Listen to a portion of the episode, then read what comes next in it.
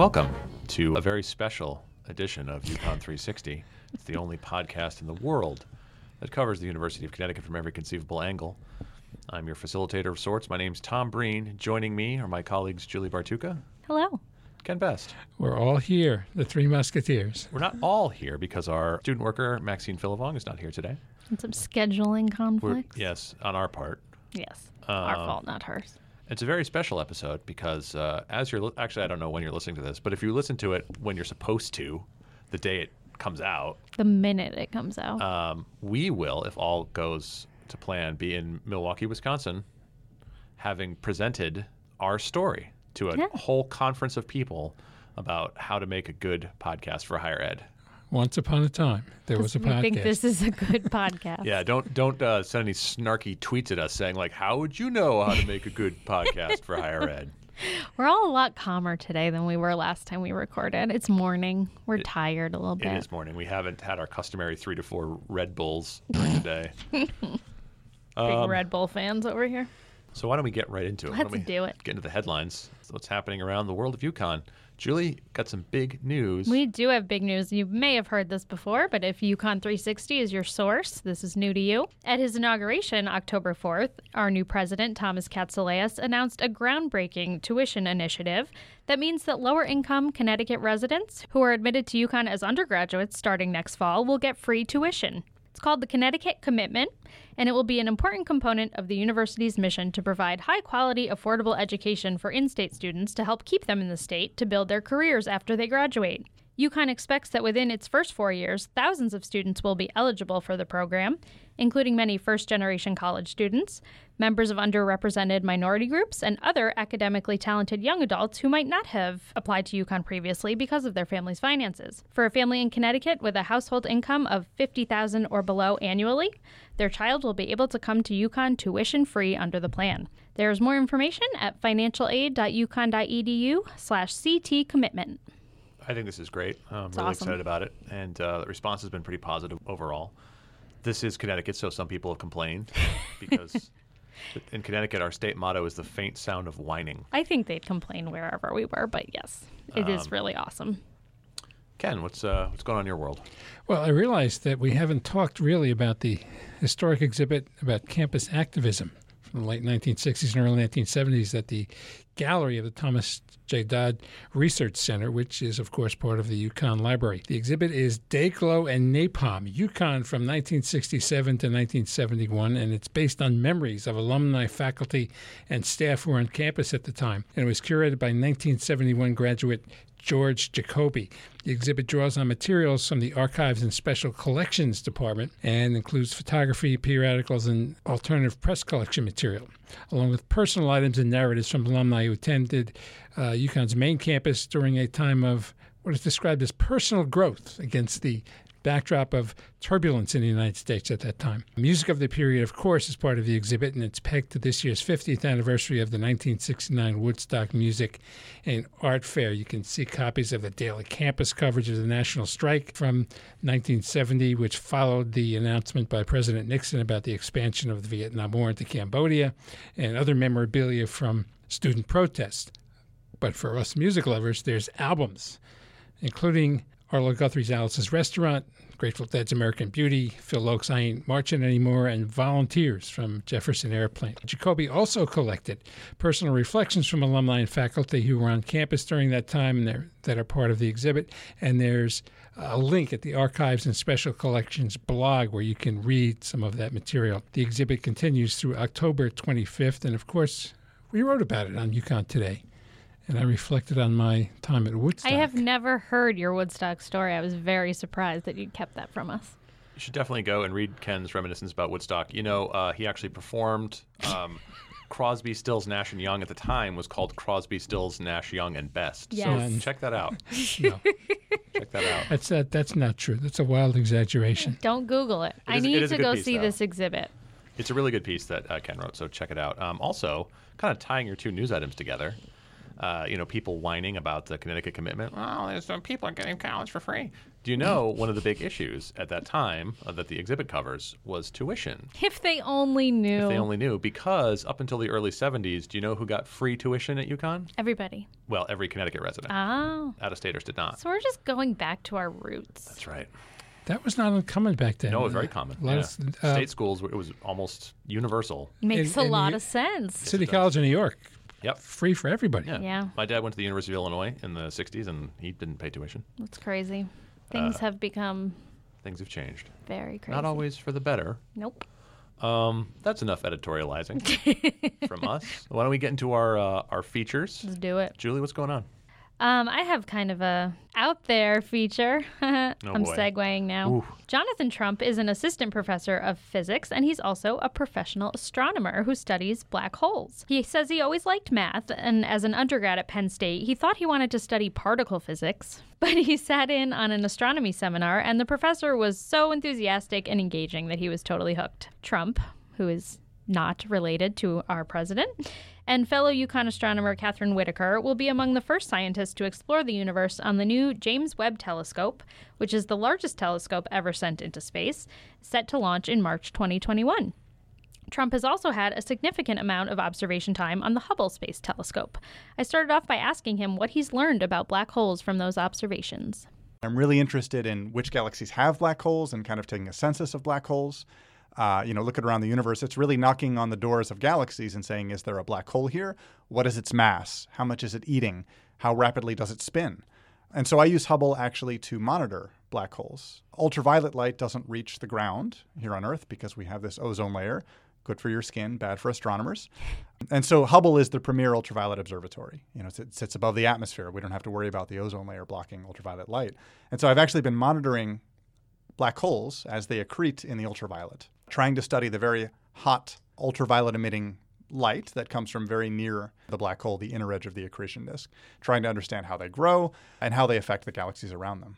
What is the accretion disk? Yeah, sorry. The accretion disk around a black hole is just a bunch of stuff that settles into a disk that slowly falls beneath the event horizon. Cool. And then we can't see it anymore. Okay. And as it falls inward, it loses energy and it glows very brightly. In fact, these rapidly accreting supermassive black holes are the most luminous things in the sky. And you had one of the first projects chosen to be on the James Webb. So once James Webb launches, right, it's a $10 billion mission. It will go out beyond the orbit of the moon at the L2 Lagrange point, very far away. We're not going to be sending astronauts out to work on it like we could with Hubble. It's a little terrifying because once it gets out there, it actually has to unfold. So it has a mirror that's six and a half meters, that's just over 20 feet in diameter. It has a sun shield about the size of a tennis court.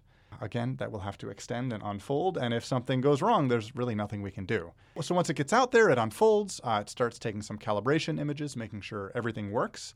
Around Christmas 2021, uh, my research group is going to get a pretty special present, and we'll get some of the first science observations with James Webb. I'm especially interested in the first black holes forming in the early universe, right? So James Webb is an infrared observatory. The light of very, very distant galaxies in the universe are redshifted because the universe is expanding that expansion of the universe means that all distant galaxies are moving away from us and moving away from us pretty rapidly, such that their light is Doppler shifted to infrared wavelengths.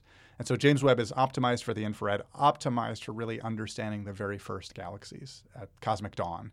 And I'm really interested in the black holes in those galaxies. I think of it like a chicken or egg problem. You know, do galaxies form with black holes or do the black holes come later, right? You know, black hole, egg, galaxy, chicken, which comes first? As I'm trying to listen to what you're saying and understand it, I'm thinking about how I love looking at the stars. My husband's a real nerd about space. I get freaked out by space. I'm someone who is like, it's too big, it's too much, I can't comprehend it. How do you look at these things that are so beyond ordinary comprehension in a way that you can understand as a scientist? Yeah, that's a great question. And you know, students always ask me this. And to be honest, math is a little bit of a crutch for me in that I can write down an equation and it makes sense. The philosophy of astronomy is a little terrifying to me, and the vastness of space is overwhelming. It really is. It was Carl Sagan, I think, you know, who referred to Earth as the pale blue dot when the Voyager probe looked back at Earth. I met you when you were a panelist at UConn Science Salon last year.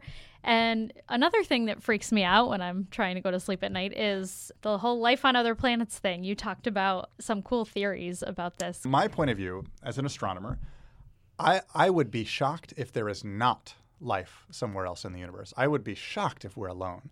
Because when we as astronomers look out, um, we now know that most stars have planets, right? Our sun, our solar system, is not some kind of exception. It is probably the rule, you know. And, and every time we look, we see planets around other stars. Um, now, it turns out that planets like Earth around other stars, with orbits like Earth, are tremendously difficult to detect. Our instruments just don't have sufficient sensitivity yet. I think that'll be changing even in the next decade. But everywhere we look, we see planets around other stars. And so probably there are lots of solar systems. In addition, life here on Earth developed very quickly. Essentially, as soon as the Earth had cooled enough and we had, you know, we ceased this period, maybe half a billion years of, of heavy bombardment when the Earth's surface was molten, as soon as the Earth cool, cooled enough, life formed. So I think that there is very likely life on other planets. It was Enrico Fermi uh, who was the first person to, you know, start a nuclear chain reaction who really posed this question if life is so easy to develop, if most stars have other planets, then where is it? Why haven't we found that life, right? Why hasn't life developed and colonized the entire galaxy, for example? And so we call this the Fermi paradox. And it's a great question, right? And so there's really just three choices. Choice one is yes, planets are common, but life is rare and we really are the exception and we're alone in the universe. and to me that's tremendously depressing. Yes. You know, when you think about climate change, when you think about war, when you, you know, think about all the difficulties we have to continuing life here on Earth. If we fail, then that's it. The grand experiment of the universe creating intelligent life is over, and that's it. It's very uh, egocentric as well. I agree. Yeah. and, and so I don't really like that one. I don't really like that answer. Option two is life develops all over the place, but maybe they don't explore. That doesn't seem like humans because we explore. Every single time humanity has been able to have some technological innovation to explore the oceans, you know, to explore space, we have done so. And it's hard to imagine intelligent life not doing that. There's also a possibility in this vein that maybe life does exist, but then it constantly extincts itself. That's the part that really freaked me out. yeah, yeah, and we have cycles of intelligent life popping up all over the place, but then ending before they can actually colonize the galaxy, ex- really explore the stars. Option three is that there is intelligent life and they have chosen not to reveal themselves to us. If you have an idea that we live in a simulation, that fits this option. Or maybe there's some benevolent species that has colonized space, but they have determined that we are not yet worthy. no matter how you think about this, I think it's very likely that life develops. It's hard to know if that life turns into intelligent life, but given that there are hundreds of billions of stars in our galaxy and hundreds of billions of galaxies across the universe, I think the odds are pretty good there's life out there. And so then trying to figure out, well, where is it? It's a challenging problem. Another thing I learned at that event was that you named your son after Giordano Bruno. Yeah, his, his middle name, Bruno. Okay, yeah. Bruno. So um, this guy was a Renaissance monk. He was a scientist. He believed, not popular opinion at the time, that the Earth revolved around the sun, not the other way around. And um, he was burned at the stake because of this. So why did you want to honor this man with your son? So to be fair, I have not told my son the story yet. you know, we'll, we'll, yeah, wait. He's gonna be a little older, probably. Yeah, he's, he's, just five, so so we'll wait a little bit. Um, no, so he, he to me is a really fascinating philosopher, scientist.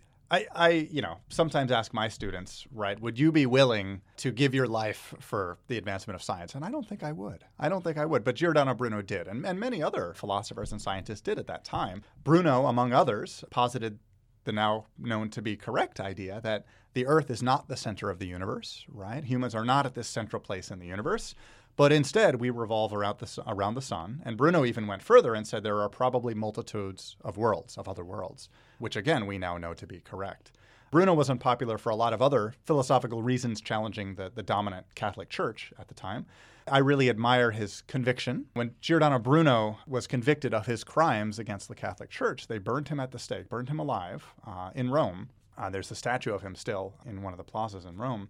They put an iron mask on him because they were so worried his words would incite the crowd. He was such an eloquent speaker. And, and this kind of terror of new ideas is kind of a scary thing to me. And I feel fortunate to be a scientist in a very different time when I can express my ideas freely and I don't have to worry about some dominant hierarchy, you know, shutting down my, my thoughts and my science just because they, they conflict.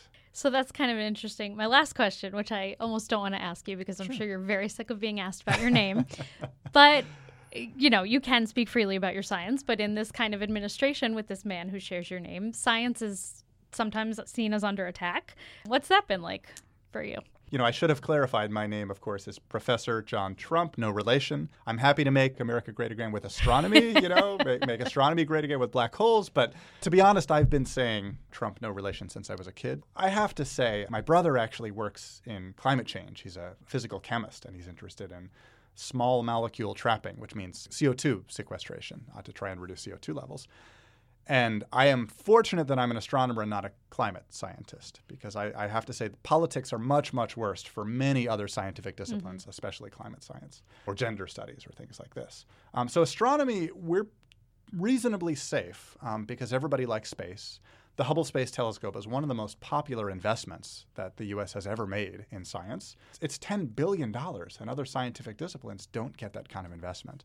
You know, there's some nationalism that goes with exploring space. Americans were quite proud to be the first to set mm-hmm. foot on the moon. I know a number of astronomy PhD graduates who have since gone on to positions in public policy, right, or in public engagement.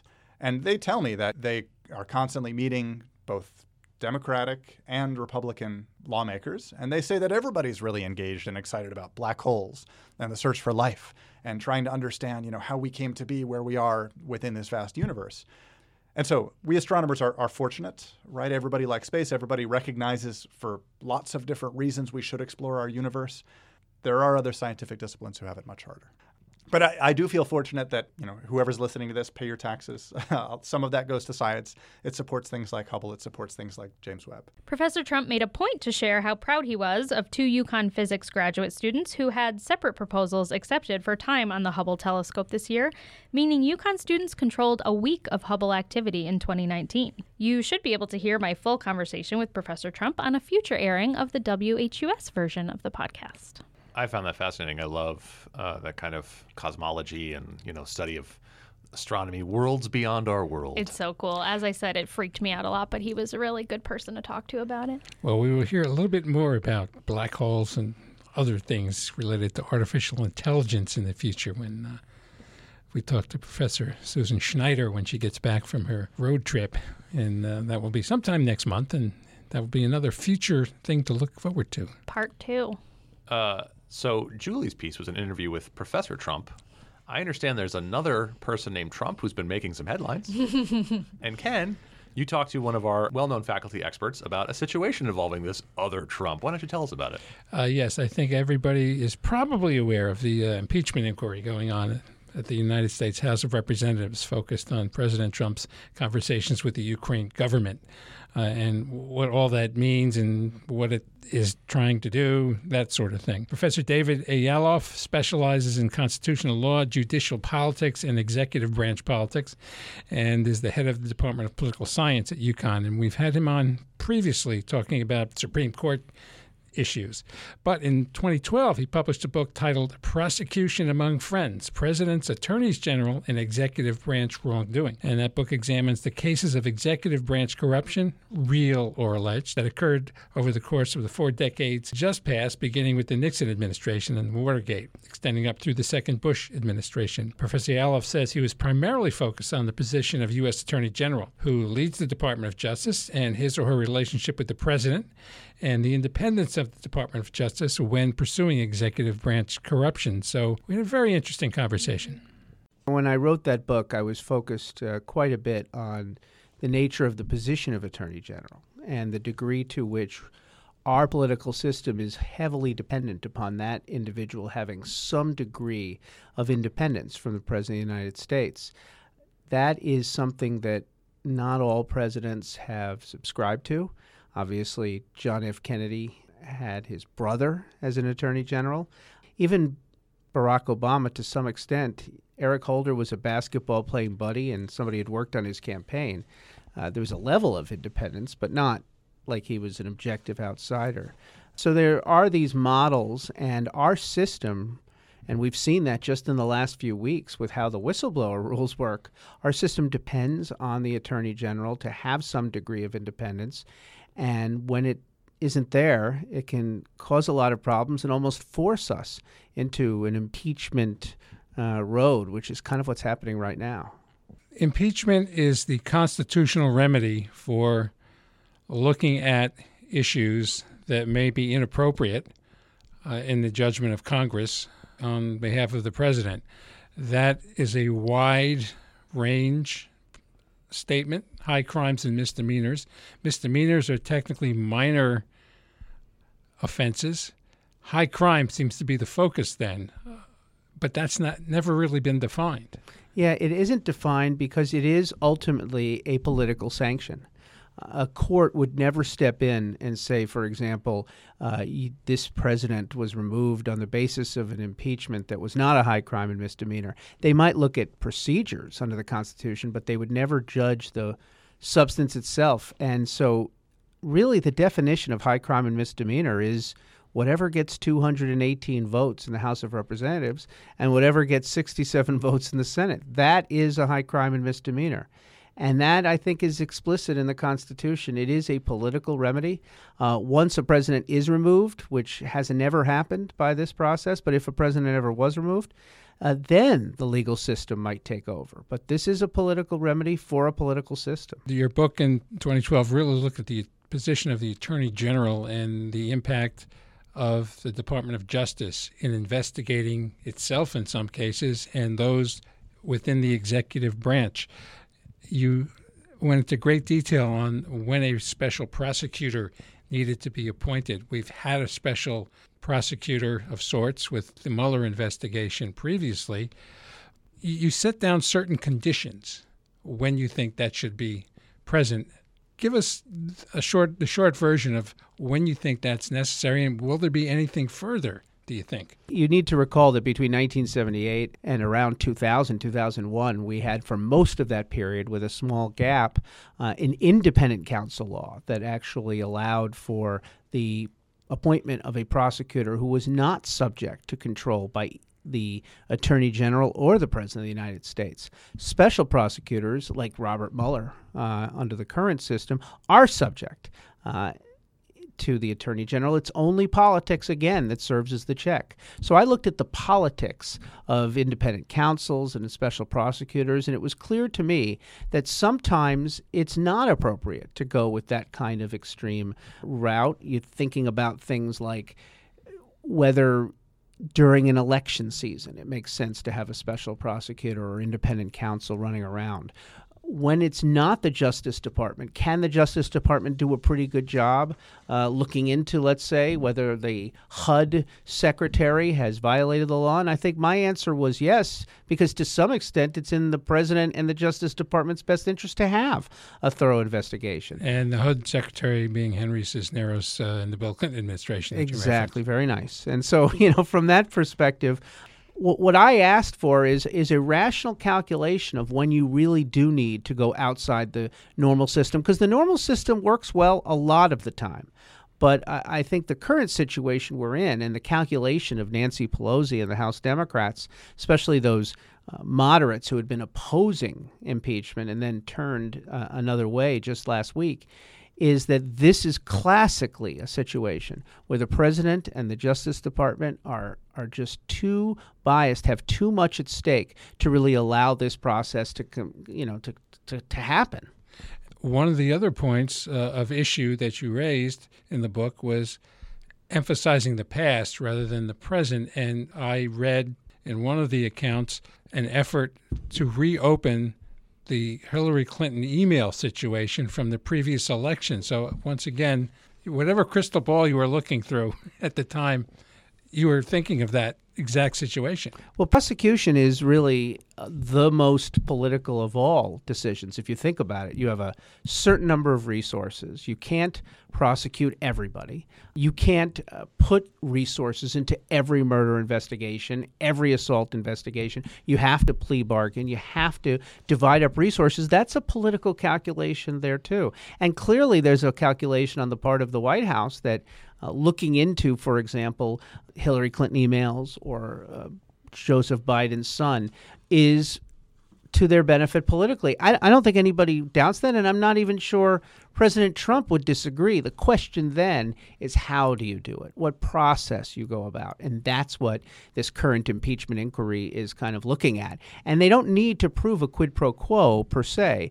Is it simply wrong or is it simply unethical to have the president ask a foreign leader to help him out in dealing with a political opponent? I mean, it's a fundamental question.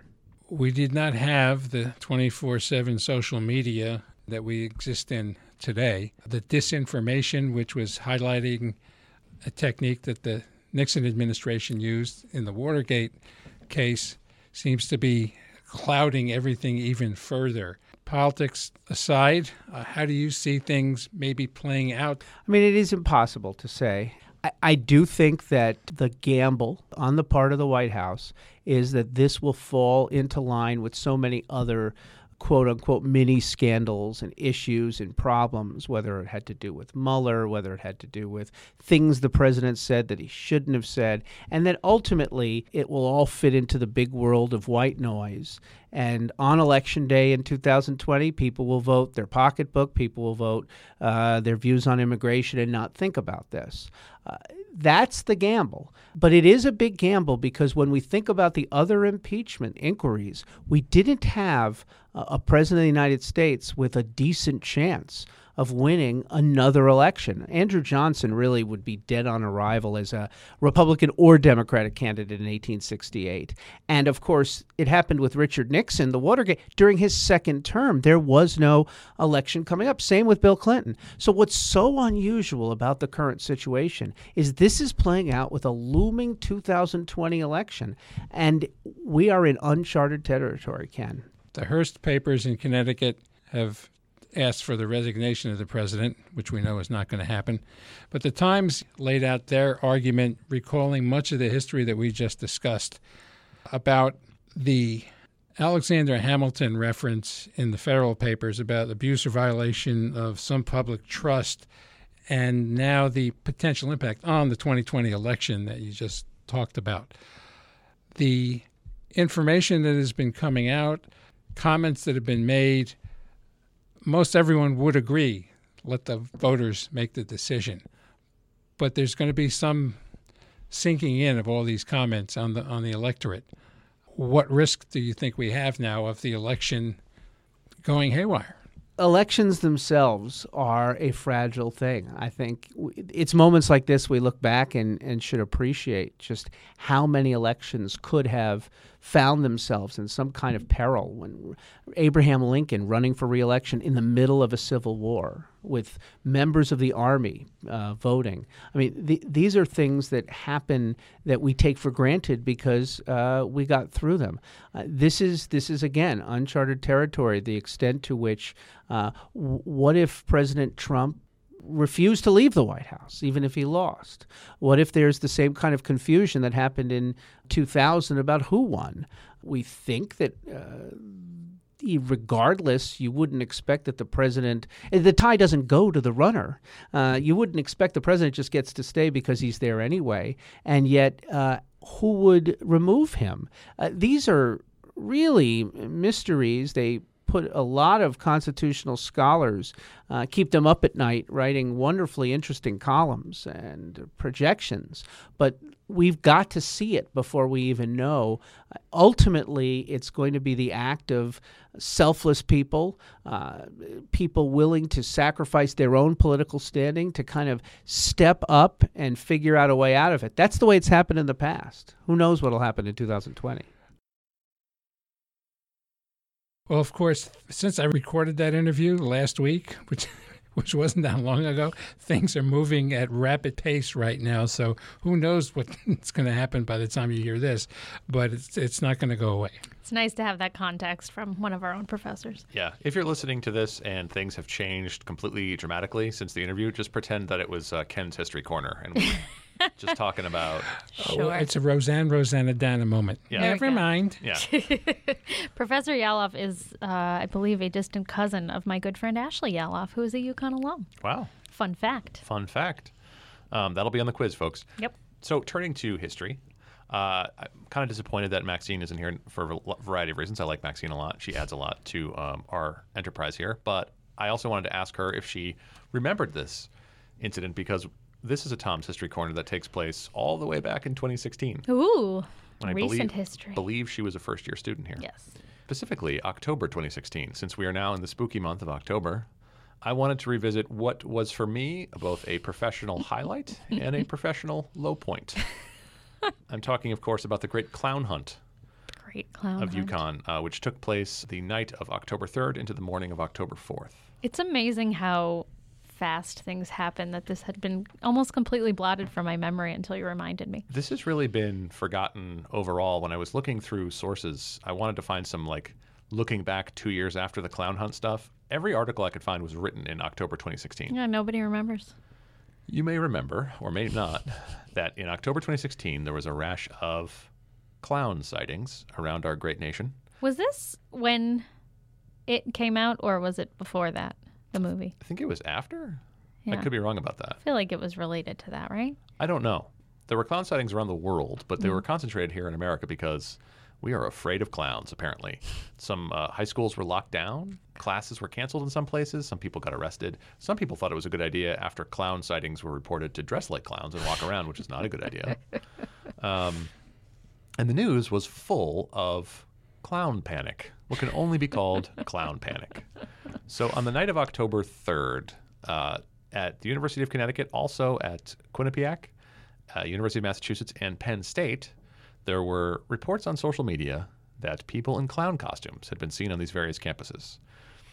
Uh, there were rumors circulating at UConn on Facebook, Twitter, and Snapchat that uh, people in clown costumes had been spotted in the cemetery on North Eagleville Road, which is where the Storrs brothers are buried, along with many, many people from UConn history. As you tell this with such a flat affect, Yeah. it doesn't really make any sense that just a person in a clown costume Would is cause for yeah. panic alone. Yeah, well, we'll get to that. Um, there were also reports, unverified social media reports, that people in clown costumes had been spotted in the towers, dorms, and that someone in a clown costume had been arrested, and that the university was locked down. None of these were true. Um, however, it was a, a time of ferment and uh, panic. And so hundreds of students armed with baseball bats, Oh, good. hockey sticks, golf clubs, and according to an Associated Press report, shovels. Jeez. I don't know why you'd have a shovel in- Guys. in your residence. Guys. You've never seen a horror movie, have you? I guess. Uh, so they came to the cemetery on North Eagleville Road again, a historic cemetery where lots of UConn people are buried. It's a beautiful cemetery, beautiful views of campus from the top of the hill. And it was around 11 p.m. and they were roaming around the cemetery looking for people in clown costumes. A detachment of them ran off towards towers after a report that How many students were part of this throng? hundreds, Oh, hundreds of students. And that's it. This might be a good time to note that we are very no- close to that location. We are very close to the cemetery. And so uh, some UConn police officers showed up, as you would expect, and told people there are no clowns. Please go back to your dorms. if there were clowns, it's not your responsibility to beat them with shovels. It's also not illegal to dress like a clown. right? So th- it took about two hours to disperse the clown hunters. Um, so by around one in the morning, they all went back to their dorms, and not having found any clowns. It's a very dark, dark point in our history, I believe. Uh, the Daily Campus the next morning quoted uh, handsome young university communications spokesperson, Tom Breen, who said students, faculty, staff, and visitors should use their good judgment and common sense when it comes to unverified rumors circulating on social media, particularly something getting as much national attention as the clown reports. you quoted yourself on your story. yeah, it is. It's really Tom's History Corner. Uh, also, I will not name the publication that misquoted me as comparing it to a scene from a Frankenstein movie. Well, that's where the shovels come in pitchforks and shovels. So, my memory of this conversation is different from what was presented in the publication. Let's just say that. So, anyway, there were no clowns. so you did not compare it to Frankenstein? The reporter compared it to a Frankenstein movie, Ah. and I said, "Uh huh," and then Hey, that's enough. yeah. The thing that fascinates me about the clown story is that it just it vanished. Like as soon as I don't know, a couple weeks had passed, people talked about it in October, but by November, after the election, no one talked about the clowns anymore. Because it's ridiculous. Clown fever had broken. Thank God. Except the Joker film has just come out. So Let's not the- even go there. It's true. he, he's a clown who clowns haunt our collective psyche. Apparently, I want to say Yeah. I've, I've never been afraid of clowns. Have you? The only time I'm not afraid of clowns in general, the only time I was afraid of a clown was at Lake Compounce during the uh, haunted graveyard situation. I was getting food, and this clown, silent clown, decided to stalk me around the food court. So, yes, I was very afraid at that time. That's kind of alarming. Yeah. So it's been my mission ever since then to remind people every October of this stupid thing that happened, and it's a good illustration of Um, kind of a social panic. A little bit of a group think. Yeah, mass hysteria kind Problem, of yeah. stuff. Well, Wow. good so- times. so- so if you really want to get to Tom's, uh, get under Tom's skin, revive the clown fear Oh man. here at UConn. He's no longer the spokesperson though. So No, no, I won't be talking to the press about clowns. No. That was also the same year that I denied the existence of ghosts at the Depot campus in an Associated Press story. Hushas had a banner Halloween It an, it was an incredible year. Um, all right, so that's that's it for this fortnight. yeah. Good episode, everybody. Mm-hmm. Wish us well in Milwaukee. Actually, if you're hearing this, uh, we've finished our presentation, so either we've succeeded or we've been humiliated in front of our peers. But either way, Tom will be at the Bobblehead Museum and, and this Fonzie statue. That's Yes, can't wait to see the Fonzie statue. 100% correct. So excited. Eating lots of broths. You can find us on Twitter at UConn Podcast. And uh, you can also find a series of our best stories on UConn Today. Today.uconn.edu. I am at Julie Bartucca, and I want to tell everybody that healthjournal.uconn.edu is live with the latest issue, which has a fantastic story about UConn Health's breast cancer program, among others. It is Breast Cancer Awareness Month. It is. We planned that.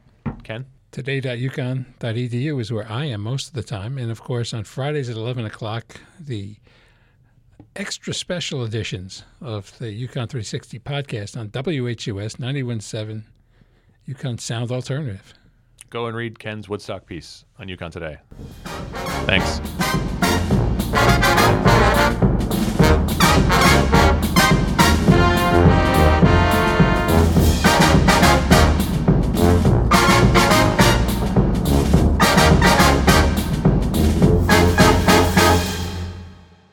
Sounds good.